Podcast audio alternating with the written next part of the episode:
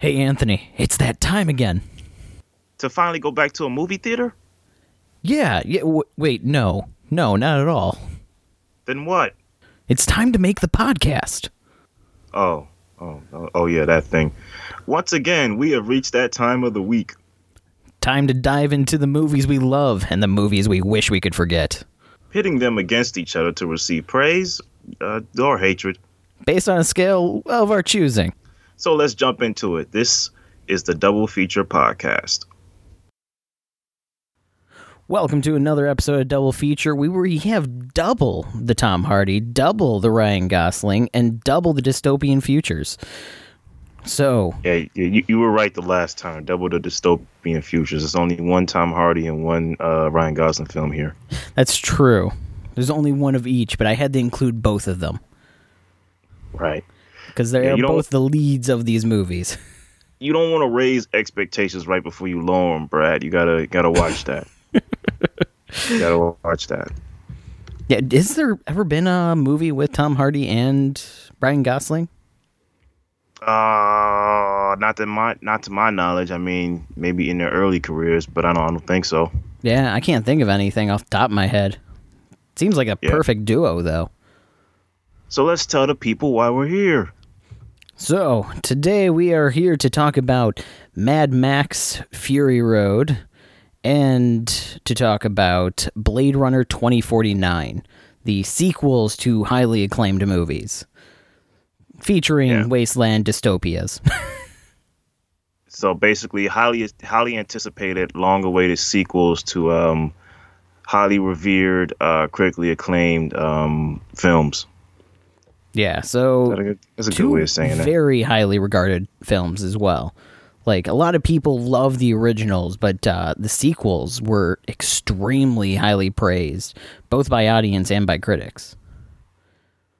Okay. Even to a surprising degree. I know that for Mad Max, especially, a lot of people were surprised that that one was getting such high praise.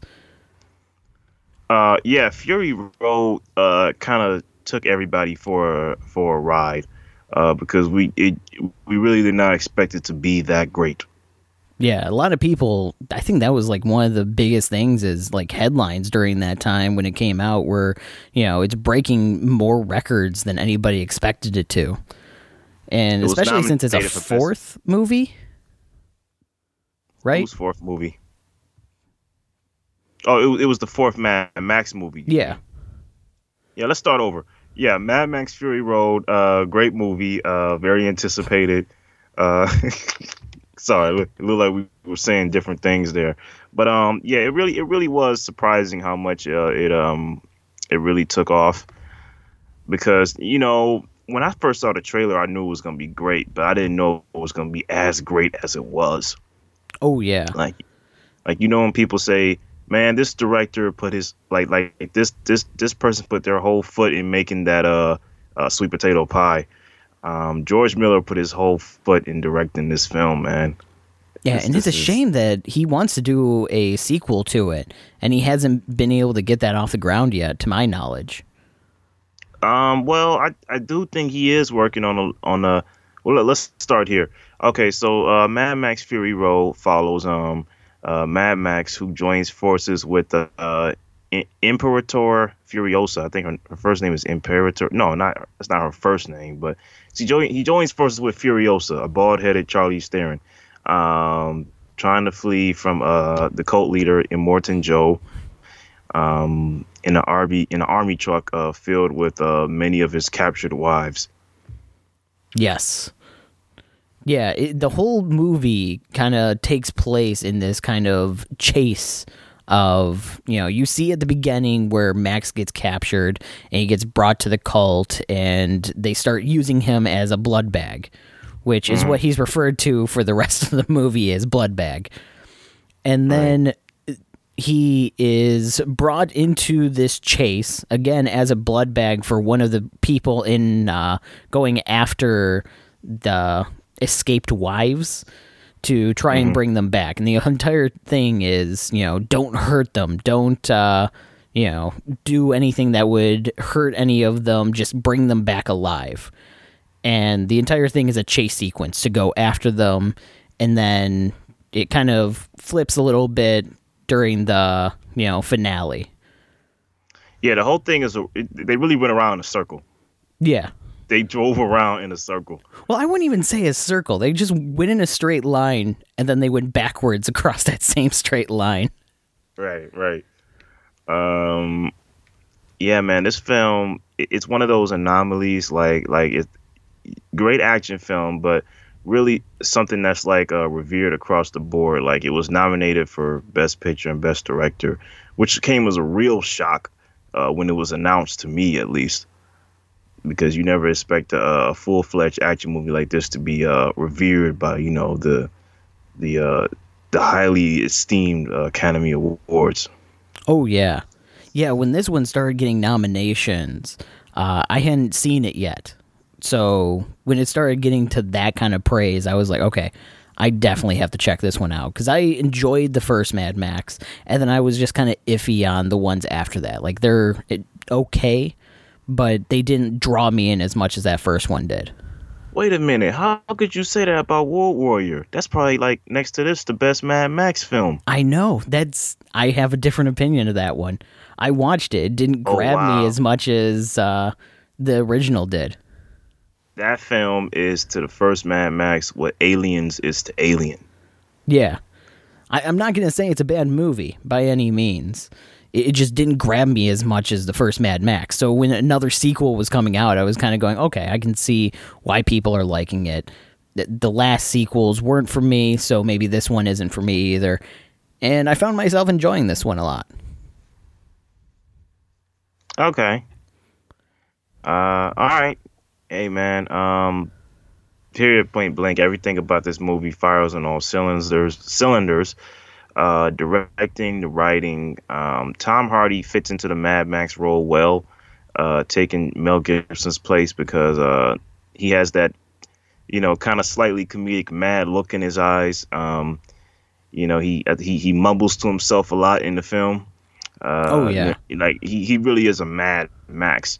Um, Charlize Theron is a great badass as Furiosa. Uh, I feel like they both, even though it was um, you know, there are rumors. Well, not rumors, but you know, it, it, it's no secret that they kind of clashed a lot on set. Tom Hardy and Charlize Theron, but I think strangely that added to their performances, like and how their their chemistry was kind of like, you know, uh, touch and go. Yeah, it not in a bad way. All the characters kind of interacted with each other like almost perfectly because you are introduced to Mad Max, and then you can kind of see his relationship to the, uh, I guess, the cultists. Like, uh, what was his name? It started with an S, Scud or Skurd or. You talking about Nicholas Hoult's character? Yeah, the cultist that ends up joining uh, them. Uh, Nux. Nux, that's what it was. Why did was I think it started with an S? But uh, yeah, with Nux, and you kind of have this feeling of, you know, oh, he's going to totally turn on them. He's going to do this. And you're like, oh, no, they're not going to go tropish with him. You know, he actually is going to kind of get a little bit of a character development in this short story from a character you wouldn't expect it from. And that was mm. kind of nice to kind of see in this one because he starts off like using uh, Mad Max as a blood bag, and then they get in a car accident, and then uh, they kind of get stranded. Max carries him because he's kind of attached to him, but you presume that he's dead at that point. Then it turns right. out he's alive, and you know it, it just it's so great. I still think one of the like best scenes he has is when uh, they're trying to get the truck out of the mud and he's uh he grabs the chain from him cuts it off and he's like blood bag blood bag here take this because the chain wasn't big enough to wrap around a tree that was in the middle of the desert to try and get the truck out of the mud i love right. that scene i think that's one of his like best like redeeming moment scenes yeah uh, one, one of his um one of his uh lines is like the tagline of the movie oh, what a lovely day. Yeah.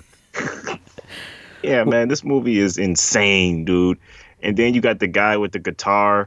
That's like oh, that's following them the, the best time. part of like the effects and everything is the dude right. on the guitar, and then they have like the drums on the back of that truck going off. and then the Yeah. flames coming out of the guitar as he's playing. Oh, just the entire thing just screams Mad Max. Exactly how you like see all the memes and everything of it. this movie is such eh, let me tell you how much of a big deal this is man um I, I told you the story about uh did i say this about how me and my friend saw Ava- uh, avengers age of ultron Oh, yeah. Um, yeah we saw that in mad max fury road in the same in the same day i think and uh age of ultron pretty uh, solid movie um, when we saw Fury Road, we just forgot what happened in Age of Ultron. Like that was that was the talk on the ride home. Like, did you see this part? You remember this part? And it's like, dude, did you remember this? Like, he was iffy about it. He was like, I don't know, man. Is this is this gonna be a good movie? I never saw the original Mad Maxes. I said, dude, I just have a good feeling about this. See, And, I think uh, that's one of the special things about this Yeah. movie. It's a very bottled movie. If you haven't seen any of the previous Mad Max, you kind of get little glimpses of them with his kind of psychotic episodes of like Right, his memories and everything.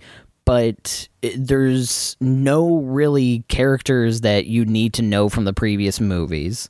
There's really no plot lines you need to know from the previous movies. They explain everything you need to know in the first Yeah. like 35 seconds and then they just start going right into the plot. And for anybody that hasn't seen a Mad Max movie, you're able to follow along with what's going on the same as anybody that's seen a Mad Max movie. I don't I think there was agree. anything that was even really like required you to have seen another movie to understand it. I think everything is pretty bottle movie for this one, which is good. I mean, I mean, we could say the same thing about Blade Runner uh, 2049 when we get into it. You don't really have. Well, it does help to see the first one because it's such a distinct kind of universe. You know, it, it's a very, it's an entertaining, challenging science fa- science fiction series. So it does help to see the first one, but you don't really need to see Blade Runner to see that movie. See, I don't think it's it is definitely easy to watch that one without seeing the first movie. I know a couple people that did and they were Yeah. able to follow along with it fine, but I think it's still more of a sequel than Max Mad Max Fury Road. Because Yeah, Mad Max. Fury Road takes place in the same universe, but beyond Max, the entire cast is completely new.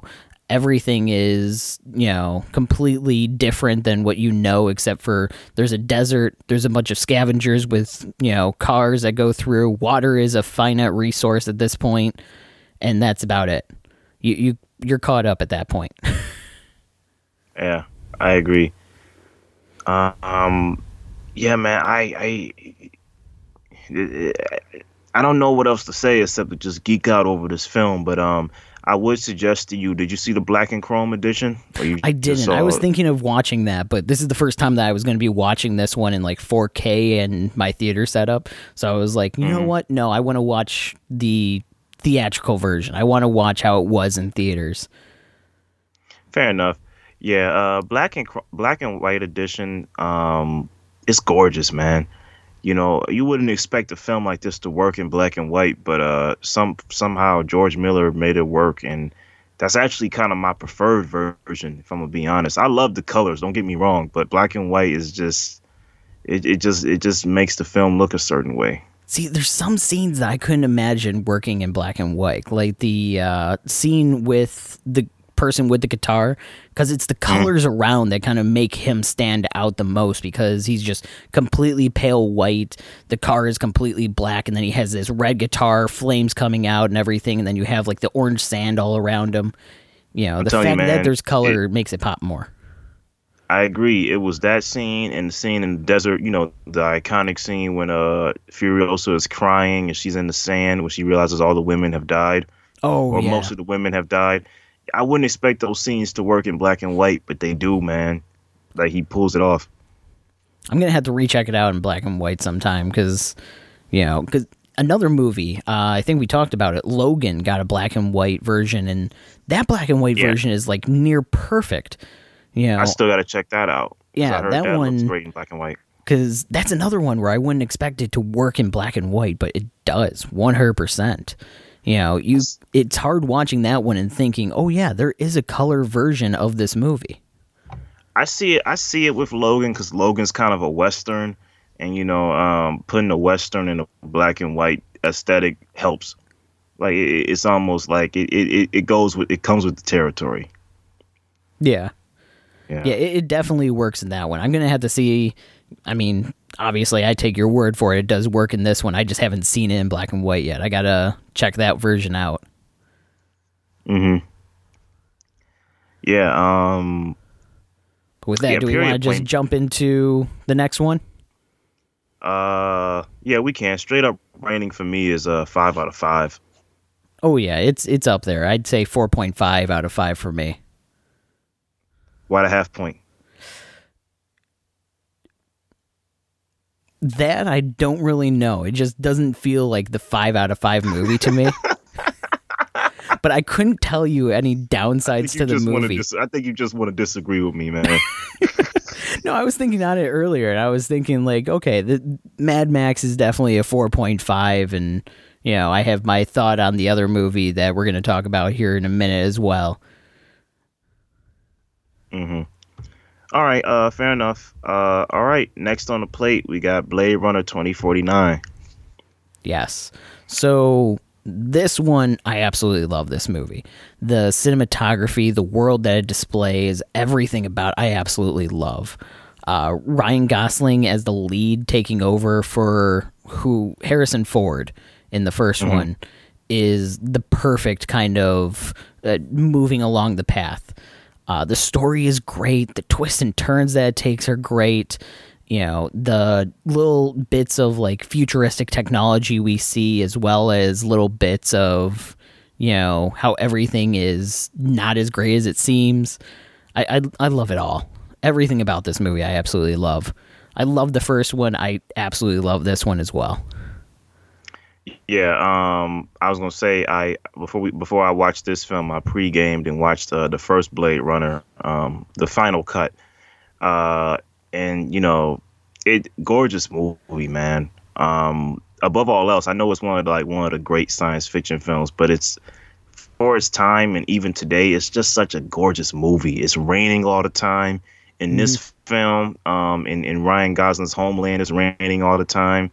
Uh, it's just like above all else, what you can say about the Blade Runner films, you know, they they're great science fiction. They have you know thought provoking questions about what makes a what makes um, a being real, whether they be you know human or android. Um, they're always gorgeous. Both films, I feel like uh, Denis Villeneuve, Villeneuve, uh, he builds upon uh, Ridley Scott's world and just takes it to a whole nother visual level. Oh yeah. Yeah, man. Yeah, when I saw this, man, I saw. I think I think I saw it with the same friend that I saw Mad Max Fury Road with. I don't. I don't know if I saw it with him. I think I saw it by myself. But um, again, this film is a little. This film is accessible for people who haven't seen the first Blade Runner, like you said. But I feel like the first one is required to watch this just to. Just for how much it takes a deeper take on android versus human, like um, Yeah, there's a lot of references to events in the first movie, and while I Right. think you could easily, you know, figure things out and everything like that based on like who's still alive, what's going on, and everything like that, it's still. I feel like you need to fully see the first movie in order to grasp everything that's being thrown at you in this movie, or else there are points that you're going to be lost.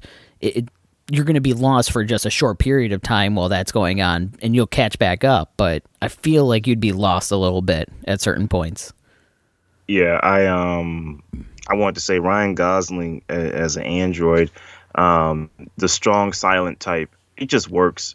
I mean, people who may watch the film get, get might feel a little bit uh too many Drive vibes. I don't know if you ever saw that film Drive oh yeah with Ryan Gosling. You know, he's he's really the strong silent type in that movie, and you know this film is kind of the same. Only difference is it's kind of it makes sense. Well, it made sense in Drive, but it makes sense in this film because you know he's an android. He's not supposed to show feelings, but he does have feelings. You know, and um, him being in love with uh, a hologram. You know, it's like you know, android and a hologram falling in love. Like it makes sense. You know what I mean? Like that's why I like I like the questions this film raises, and um, running into Deckard again was a was a great choice. Uh, you know, I really do think he's a replicant. I, I mean, I think it's pretty much confirmed by this point that he is. Um, yeah i know that's feel- a huge debate in like the fan communities on whether he's a replicant or not and I think pretty much everything's confirmed it, but even the directors and writers are like, we don't know, maybe he is, and it's like, oh, you're just Nah, fanning the Rid- Rid- flames. Really has said it. He says, "Man, if you don't think he's a," he he basically said, "If you don't think he's a replicant, you're an idiot." Like like he like really pretty, pretty much said, "Yeah, he's a replicant." Um, but I love the idea of like what Dave Batista says to Ryan Gosling in the beginning, which you know I love that opening, dude. Oh, where like he's like the farmer and he's like taking off the Yeah. suit and everything. Yeah. like the conversation between them, which leads to the fight, and he's like, "You've never seen a miracle," and pretty much the whole film revolves around the miracle of you know androids giving birth. Uh, yeah, that's this this this film built upon um, the thought provoking questions that was uh given in the first film. Like, what does it mean to be human? Um, is it a physical thing or is it a mental thing?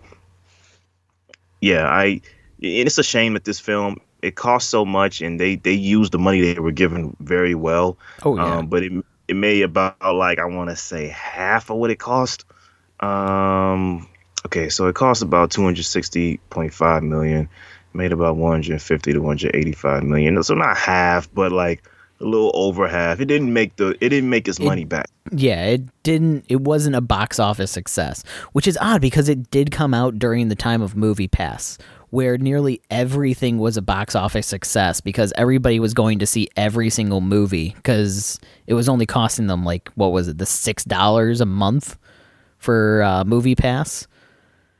yeah So, because I remember using Movie I Pass to see Movie this movie uh, in New York City, i actually. think it was $10 a month wasn't it I don't Was it $10? yeah it was $10 Okay.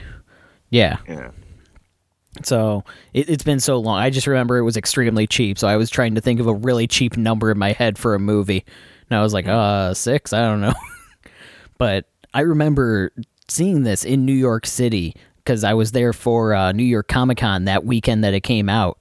So I saw like the Thursday opening kind of showing at 8 p.m. and used MoviePass for it. Got into the full IMAX one because it was when MoviePass was glitched and they didn't check to see what version of a movie you were seeing. right right As long as it fell within like a certain dollar range, they were all good. So I got to see it in like full IMAX in like one of the pristine or like one of the theaters in New York City that everybody always recommends. And it seeing in that kind of atmosphere, it was amazing. I absolutely loved it. You know, beautiful theater, beautiful movie, perfect experience for me. I bet, man. Um, yeah, this movie. Uh, this is a great film. Uh, what was I going to say here? Uh, you know, when, when I knew this was coming out, I had high hopes. Um, because Ryan Gosling's one of my favorite actors. Denis Villeneuve. You know, we saw great things from him with uh, Prisoners, Sicario. Um, so we we expected this film to be good. It's just it's just so gratifying when when another person is taking the reins of a of a classic director and they actually come through. Um, this film like literally works as a sequel. Like it, it's, it's not it's not a film that says like oh well, you could look at it as a reboot or you could look at it as a side swipe of the original film. No, this is this it's is a, a, straight true up sequel.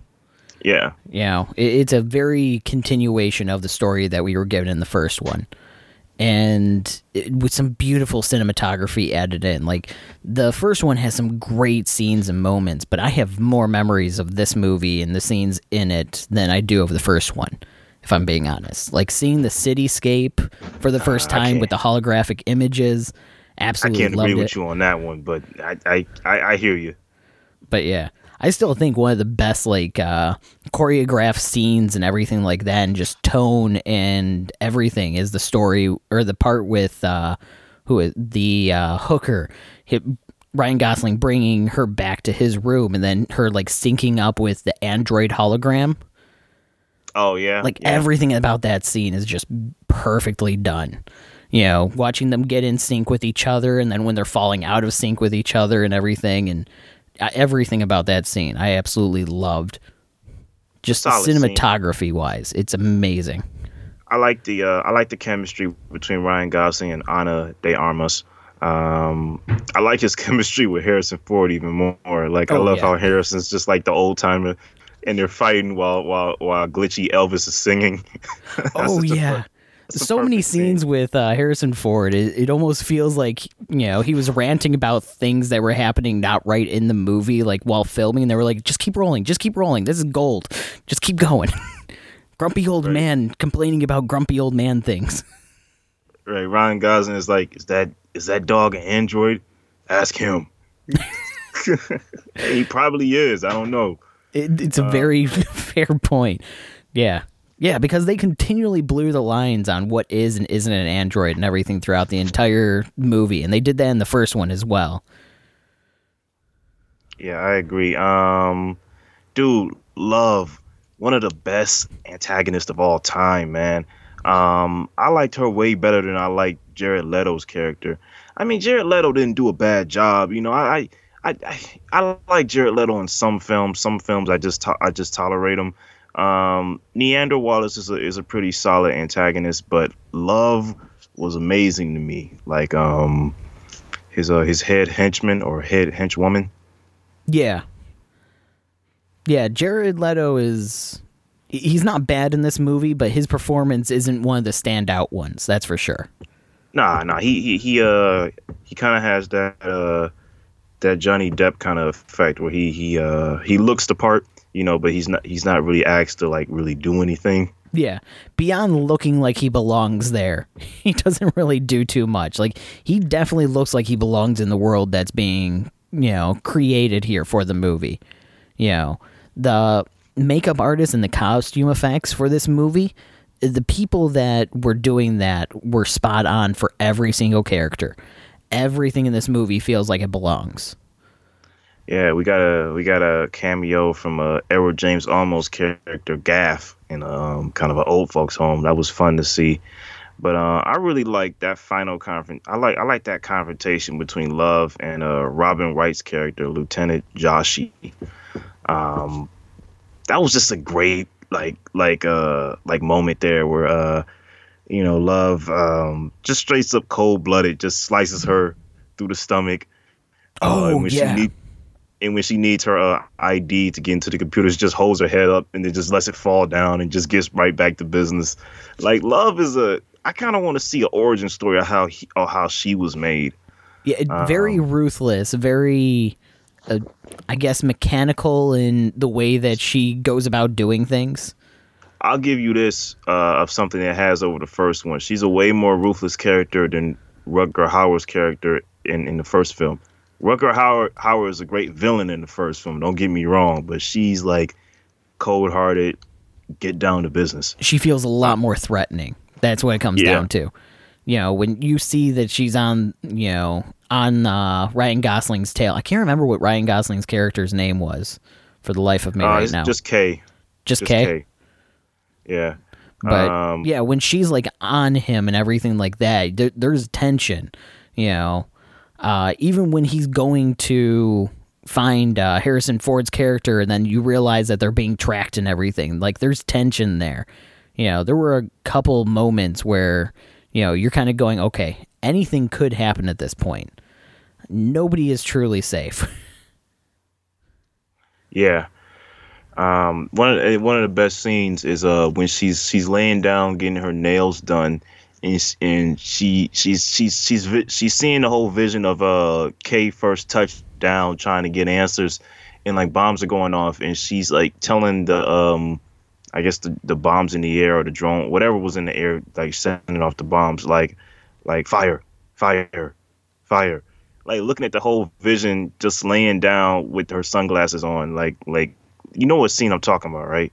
I I, I know what scene because I remember the scene where she's getting her nails done and everything like that. But I'm trying to remember exact because I watched this one back on Monday. okay so she has her sunglasses on and with and through her sunglasses she's watching the whole thing of uh ryan gosling first touchdown on this like place where it has like the orphanage kids and uh, he's trying to get answers um but bef- while he's getting there while he's touching down people are attacking him but she's like attacking the people attacking him because she's they're following him to try to figure out who the android baby is or how it was born so they can get to it before him. Like oh, so like yeah. Yeah.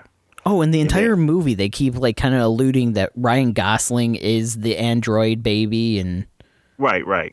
And then we find out that his his memories were implanted as well as a lot of others and that the real android baby is the homegirl with the uh that was creating memories, right? Yeah, it was the girl that was stuck in the cube and couldn't see anything. So she created memories for other people or like dreams for other people. And she was implanting her own memories in some of those dreams.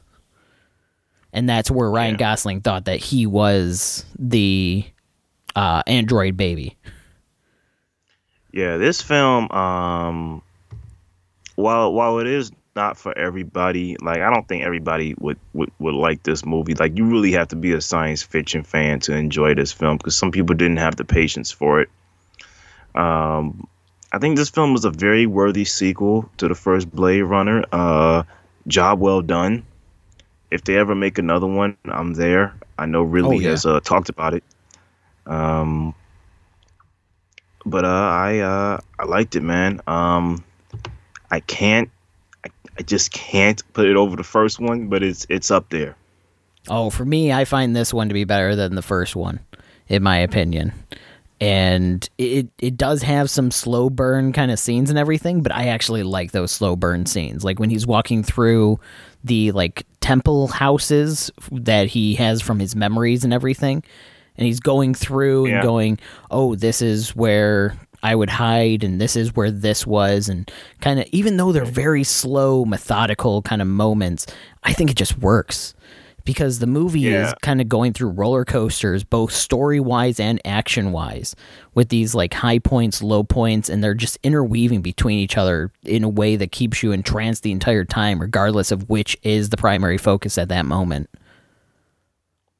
Yeah, I agree. Um, I was going to say, uh, yeah, I love the cinematography of when um, you know Kay touches down to find Deckard, and he's in like this this wasteland where everything is orange. I know that's kind of how California's looking now, and I, have heard all the jokes, but um, I uh, I just love the cinematography from like the dry, rainy, dark land that Ryan comes from to where everything is like burnt orange, where uh, Deckard mm. is. Yeah, everything is basically burnt from the sun at that point there.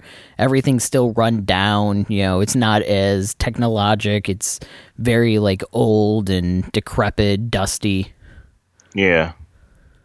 Yeah, it's they definitely did a good job of differentiating different places in the movie. So it all feels different instead of it all taking place within the same like 1 mile block. I agree. Um, yeah, straight up, man. This is this gets a uh, four point five out of five for me. Oh, this one's a five out of five for me. I gotta I gotta give it the half point because like like I said, there are some slow moments. While while they are uh, well meaning, uh, the first film just moves like like tick tock tick tock to me, even through its slow moments. This one uh, it's, it's, it's, a little it's a little more slow going, but you know it's a near perfect movie. I say it's near perfect. See, I, I enjoyed the slow moments and everything like that. I enjoyed that kind of breathing space that the movie kind of gives you, but it doesn't just pause and let you breathe. It kind of it continues on, but kind of goes at a little bit of a slower pace and lets you kind of connect the dots yourself and gives you enough information that you can perceive everything. It doesn't it does a better job of showing, not telling. And I, I enjoy those like slower scenes because of it.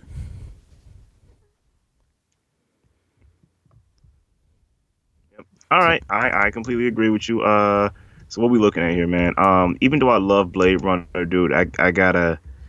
If we gonna do a versus, I I know what your answer is, but I put Fury Road over this. Yep, I, I'm I'm the opposite. but at the same time, it's a very close call with these two movies. It's it was one of those like pitting up against each other. Where it was like, oh yeah, great, I get to watch two great movies, and I realized, oh no, I'm gonna have to decide which one of these is better, aren't I? Yeah. Um. I know it's a hard decision. They're both great, long anticipated sequels, and they both do a great job carrying on the legacy of their uh, uh, well revered um, original films. But yeah, I, I put Max over Blade Runner. That's just me. Yeah, I gotta put Blade Runner first because it's, you know, I, I love the world that it creates. I love the characters and everything. I love the, you know, tension that it perceives and all the like moments where it kind of slows down a little bit, lets you kind of gather the information, and then it keeps going. The action is in and out. I love it.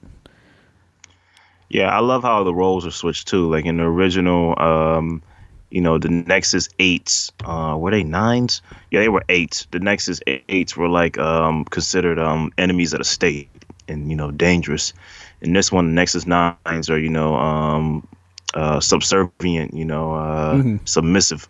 They're not they're, they're they're made to not hurt humans. Um, but then again, we know how that goes. Something always goes wrong, uh, whether it's from the humans or from the androids themselves. Yeah. So, uh, and then this last weekend, you actually got to see a movie that you've been waiting on. Dude, uh, this is um, and and you know what? I, I gotta I gotta I gotta talk about Blade Runner twenty forty nine connection with this film. Uh, folks, I uh I gave myself a little bit of a dare, and I went to Ohio. Uh, went to a movie theater, and I saw Tenet. Did you do the? You did the drive-in though, right? Well, first we went to the drive-in, but uh, due to some unfortunate events, we had to like turn back around and go back to Michigan. Every, everything's fine, but um, I say, you know what? Because I, I, I only saw the first thirty minutes, and I was like, you know what? I kind of wanted to get into that, man. Um, and the drive-through just it. wasn't doing it. Well, no, no. I, I would have stayed at the drive-in, but you know, because we had to turn around, uh, mm. we finally had to come back another day. And I was like, you know what? I don't want to wait until like 10 o'clock tonight to go down back to Ohio to see this. I kind of want to see if I can catch an earlier showing at a theater. Um, so I talked it over with my fiance. She thought I was a little nuts to travel all the way back to Ohio for one movie. but she knows she knows she knows who I am. She knows I love movies. Um, so I decided to, you know, uh, double mask up and I went to a, a Cinemark theater in Ohio, uh, kind of like this big big screen theater kind of arena. Um, I don't mm. know if it was IMAX, but it was, it, it was big enough to be IMAX, I guess. I just sat in the last row. You know that there wasn't a lot of people in the audience. There was like three or four people, so it was very spaced out. Uh, kept my hands to myself, and um, it, it made me it made me miss movies, man. Like when the trailers came on, and that that that little bit of darkness that you got before the movie pops on, like it, I, I missed all that, man.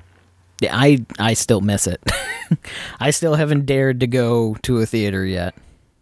Yeah, I wouldn't go back. Um, it was just this one exception. I just needed to see this film, um, and I, you know, I didn't want to get it the ski mask way. I just got too much respect for Nolan. Mm-hmm. Um, mm-hmm.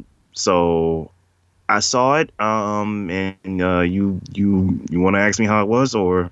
Yeah, I, I'm curious if. Uh, well, first off, was it worth driving to Ohio for? Do you think that first off? Yes. Okay. So, it, would you agree with um, the it's on it's uh what is it? Uh the other movie that he did. Um Inception on crack? Yes, that quote that everybody's saying. Uh, I don't know if it's Inception on crack, but it does deal with um, you know, like mind-bending uh themes, you know, without giving anything away. Um dude, I, I, I listen, man. I look at. I, am gonna tell you tell you this. Um, if you're not a Chris Nolan fan by now, uh, this film ain't for you because this is through and through a Chris Nolan movie. If you like the Chris Nolan where he takes you on mind-bending trips like Inception, Interstellar, um, you know, Memento, The Prestige, then Tenet is for you. I, I think this is a Chris Nolan film through and through it entertained me and it challenged me.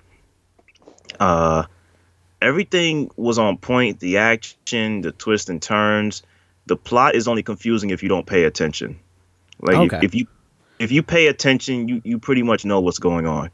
Um, you may need to. I, I want to see it again, um, but I'm gonna wait for it to release because I'm not. This was the only movie I was gonna make an exception to to go to the theater. Um, but uh, you may need to watch it again to get a better understanding of certain scenes. Um, the only the only con I have to give the movie is the one con that people have about a lot of Nolan films, uh, the sound design. While while it is great, um, sometimes it takes away from you know expo- expositionary important dialogue. I mean that's that's the only con I can give the movie. Um, yeah, I, I loved it, dude. I, I thought it was great. I, I felt like um it was a true Chris Nolan film. I feel like the critics who didn't like it, I. I mean, not every critic is a fan of the Chris Nolan films. You know, there Yeah, I were mean- people that weren't fans of you know his previous work.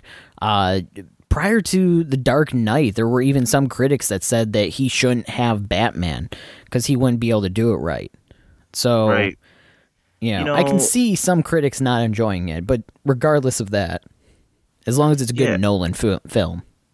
It is. It is. Um, you know, I look at it as, you know, most moviegoers don't like to think, man. Um, you know, they they they want to be entertained and they, they they like a little bit of mind bending, but not too much. You know, that's why I always say Chris Nolan. You know, he's a he's an independent hero of mainstream cinema because he he makes films that entertain you but challenge you at the same time. You know and that's really all I asked for in a movie. You know, like even with Blade Runner 2049, it entertained us, but it also challenged us. You know, and in that film, while critically acclaimed, didn't do well um, among audiences. I think if Tenet was out, it probably would have did well in the box office, but you probably would have had the uh, the casual moviegoer, you know, going on um, what is it called, Cinema Rant or uh, uh, what's what's that website where they, they let the audiences uh, rate the film? Oh, Cinema Scope or Cinema Score. Cinema Score. I think this movie would have got a, a, a F on Cinema Score. Like I think people, the casual moviegoer, So would the general like, audience would not, you know, take Yeah. to this one. yeah, no, definitely not. Um, because you got to pay attention. You have to pay attention to understand the film, and uh, when when you're paying attention, like the film rewards you in spades, especially as the plot gets deeper. Uh, I'm speaking vague here because I know you haven't seen it, and this this really is a film where it's preferred if you go naked, like going naked. Like uh, I didn't know much about the plot when I came in, and um, that was for the better. Honestly, it's been so long since I've even seen a trailer for it. I couldn't even tell you who's in this one. I've completely erased it from my mind. So I'm looking forward to being able to see it finally. Yeah. I it it works man. I i really liked it. I um i don't i don't i don't know what the critics are talking about. I i like this film. Yeah, it's one of those movies that, you know, Nolan movies are always weird with critics. You know, because you have the critics that are diehard Nolan fans that'll back up everything he does, and then you have the ones that kind of go, Well, I'm viewing this as a general audience person, and the general audience won't enjoy it, so I'm going to give it a bad score. dude i was prepared listen if i was prepared for this to be the worst nolan film. Like actually no not really. I i i kept it neutral. I'm like you know what? If this turns out to be a movie where all right straight up nothing makes sense i might have to be the one that has to say yeah chris uh this this this one kind of um this, this was kind of an l but again all he asks you to do is just pay attention if you pay attention you know the answer will come Yeah, I'm sure that once it comes out on DVD, Blu-ray, and everything, this is one that I'm gonna grab day one and watch. But uh, we'll definitely have to do a discussion on this one. I'm sure. Yeah i um, Probably this one and uh, Inception, considering the two has been compared so much from critics. I think Inception is more accessible. Tenet Tenet requires a little bit more um Patience and look- more give and take with with Tenet, where Inception kind of spelled it out for you, um, you know, as is required for for most blockbuster films. Tenet kind of lets you find the answer yourself. Okay. So, but uh, yeah, it's hard to talk about that one without going into spoiler territory because I definitely don't want to be spoiled on anything for it.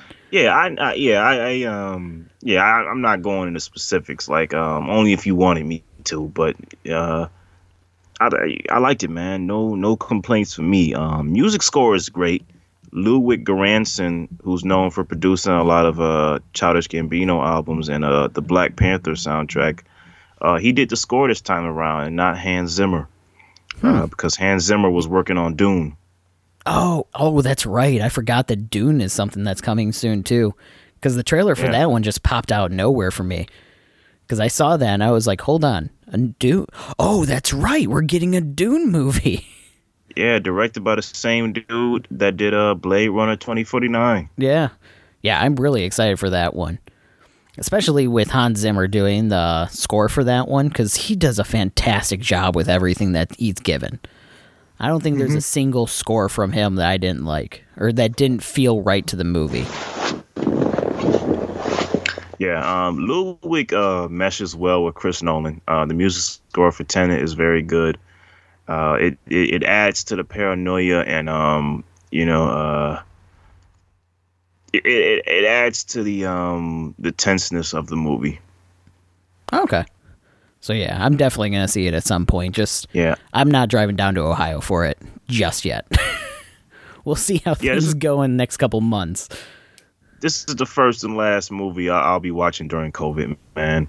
Uh, I just, you know, I chose a time that was early in the afternoon. Uh, I, I felt I was pretty safe. You know, I, I wasn't seated near anyone. Uh, but uh, I know that that's like a, that might be a rarity.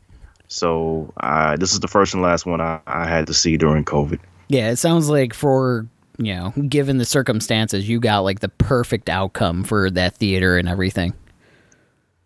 Yeah, it- it was only an hour. Wasn't even that long of a drive, only an hour and 20 minutes away. Yeah, I've I want to say I actually drove further than that to see the Still Dragon there? Ball Super movie because there was only one theater in Michigan that was playing it in IMAX. What movie? Uh, Dragon Ball Super Broly. Oh, okay. Sorry, you cut out a little bit there. I didn't hear you. Oh yeah. Um, Dragon Ball Super Broly. What's that? Uh, That was the, do you remember Dragon Ball Z and everything like that? No. I know what Dragon Ball is. I'm saying like, was that a cartoon? Was that live action or? Yeah, it was an animated one. Oh, okay. So it was, like worth the it? latest. Oh yeah, it was well worth the drive to see that one in IMAX and everything. Okay. It was a good movie. I enjoyed it, but I'm also a huge fan of Dragon Ball Z and Dragon Ball Super, all that. I love it all. So how disappointed were you when you saw uh the Dragon Ball Z movie? Uh, what's it called? Evolution. Uh, I can say I didn't walk out of the theater, but it wasn't because I didn't want to. It was because I, at one point, just realized, oh, this is going to be an absolute train wreck. I might as well see the entire train wreck. So at the very end, when I'm on the See news report, you know, I can be like, yeah, I watched the whole thing from the sidelines. The train went off the tracks. And then it went through that grocery store, and then I saw one of the train cars hit a house, and that was pretty cool. But then I saw the people run out of the house and they were yelling. But then the next train car hit their neighbors and they kind of smiled a bit. But, uh, you know, overall, uh, pretty good train wreck, I'd say. Uh, yeah, that um, when I saw the trailer for that, I said, man, this this looks stupid. Oh, yeah. I I saw the wasn't even a trailer for it and I immediately went, Where's Krillin? Wait, is that really Bulma? Hold on. Why is Goku in high school? Oh, this is going to be bad. This is going to be real bad. Oh, that's supposed to be Piccolo? Oh, oh no. Oh no.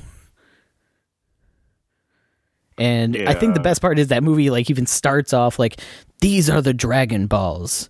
They wish grant wishes. No further information needed.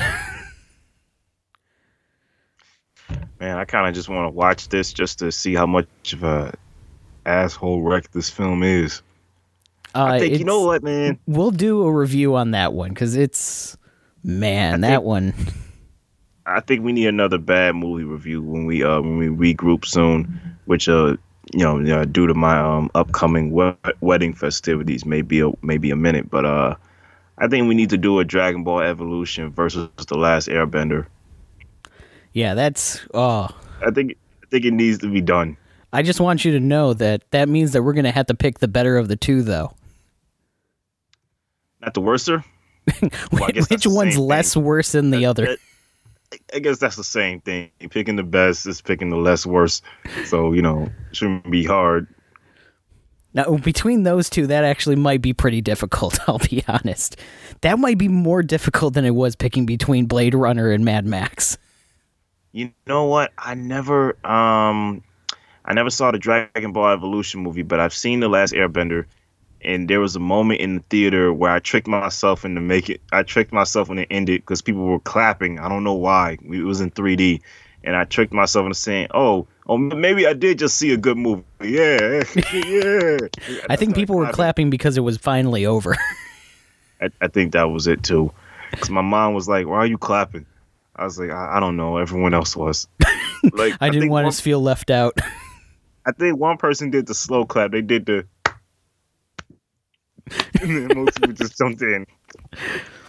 yeah, yeah, that's. I think that'll be a good return to form when we get back. Somebody, uh, a, a critic walked out of that film saying, "Wow, this makes Dragon Ball Evolution look like a masterpiece." I mean, it's bad, but Dragon Ball Evolution is by no means compared to anything. It is not a masterpiece. Yeah, this um, you know what? I kind of like I like M Night Shyamalan. I like him when he's good. Um, but this film, I just don't know what the hell he was thinking. Like, I get one to make a movie for your kids, but this straight up sucks. Yeah, like that movie is straight ass. Yeah, we gotta. That's definitely going to be a good starting point to get back into the groove. Uh, two horrible movies neither of us want to rewatch ever again, forcibly. Yeah, I um, yeah, yeah. so, but with that, I think that wraps up this episode. Yeah, I agree, man. Hey, uh, thanks for joining us, folks. Uh, we're talking about Mad Max versus Blade Runner. You know, we, we, we had to get through heaven to get to hell, which is basically Dragon Ball and Last Airbender. So before we set out into that long dark night, we had to um watch some movies that make us smile. Yeah, two amazing movies, and next two movies that neither of us wish happened. Yep, I agree. with that, goodbye.